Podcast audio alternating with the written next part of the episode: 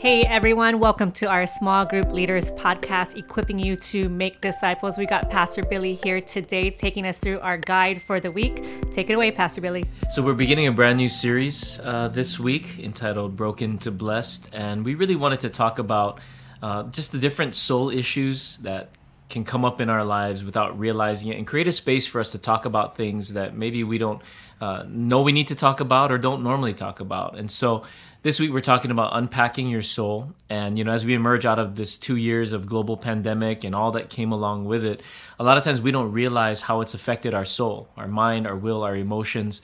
And uh, we can't just expect to move on. We actually need to pause and reflect and talk about the stuff that could have gone on uh, in our lives during this season. And so just really quickly, you know, we were made by God to live in intimate relationships in complete unity with one another. We were made for these intimate relationships, but sin caused us to to hide and cover up and not share and be transparent with one another.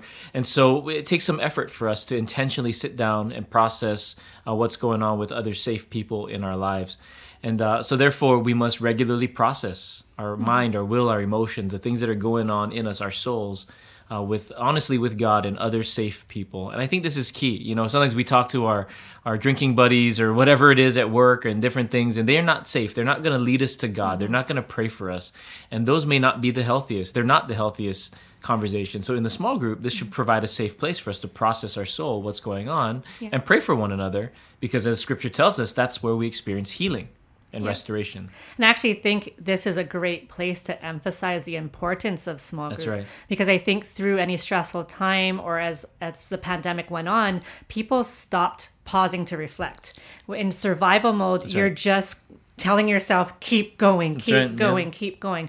But for us, we've realized as a church, our small groups really helped people stop, pause, reflect. Wait, what's really going on here? Yeah. What's God doing, and how can we trust God, rely on God, and serve each other? So a great place to just focus um, just a little bit on the importance of being in group, why you appreciate your mm-hmm. members coming and making the time for it every week, how it serves you, but also um, how it blesses them as well, because it is a blessing for all of us to be able to have these amazing communities we That's can right. be a part of. And you need to, it takes time to build these relationships of trust and learn yes. to be transparent with one another. So you can't just come once in a while mm-hmm. or, you know, you, it takes mm-hmm. time to build that. And so consistency of relationship yeah. will create the environment where we can share and process, and as the verse in James says, receive healing. Yes. Uh, so the first discussion question, a little bit different, reflect, how has the events of the past two years affected your soul?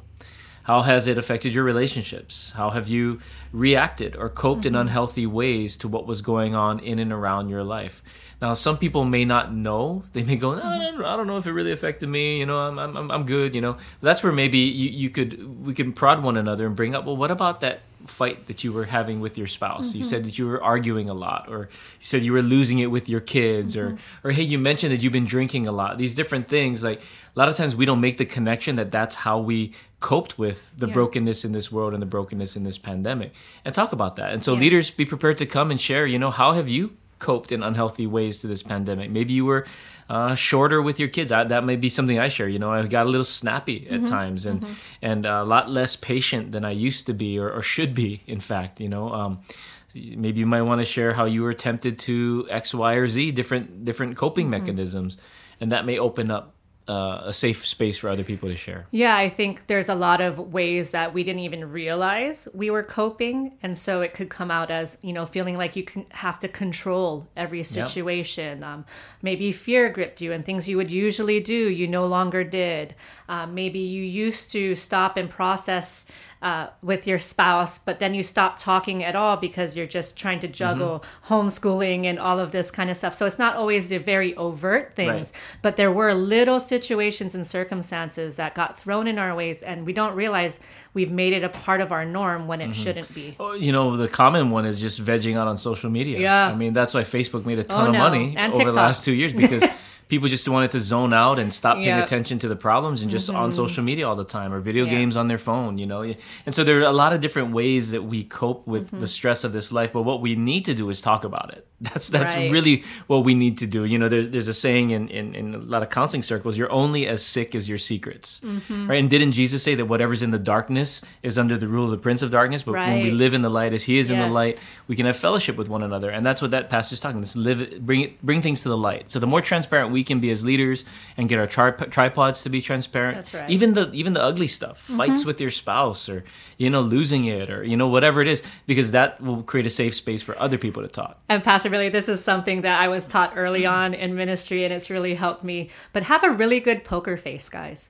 You know, when someone's sharing, just really try not to react mm-hmm. to whatever they're sharing, right. good or bad. Like, oh my God, I can't believe that happened. What? You yeah. did that? Like, no, yeah. of course, we've all done stuff that We're people all, could yeah. react that way to us. But creating a safe environment is saying, you can say whatever has happened. Yep. I'm not going to put shame on you. Right. This is a safe place. I'm here with you. I hear you. And now let's see what God says about right. this and how we can move forward. Exactly.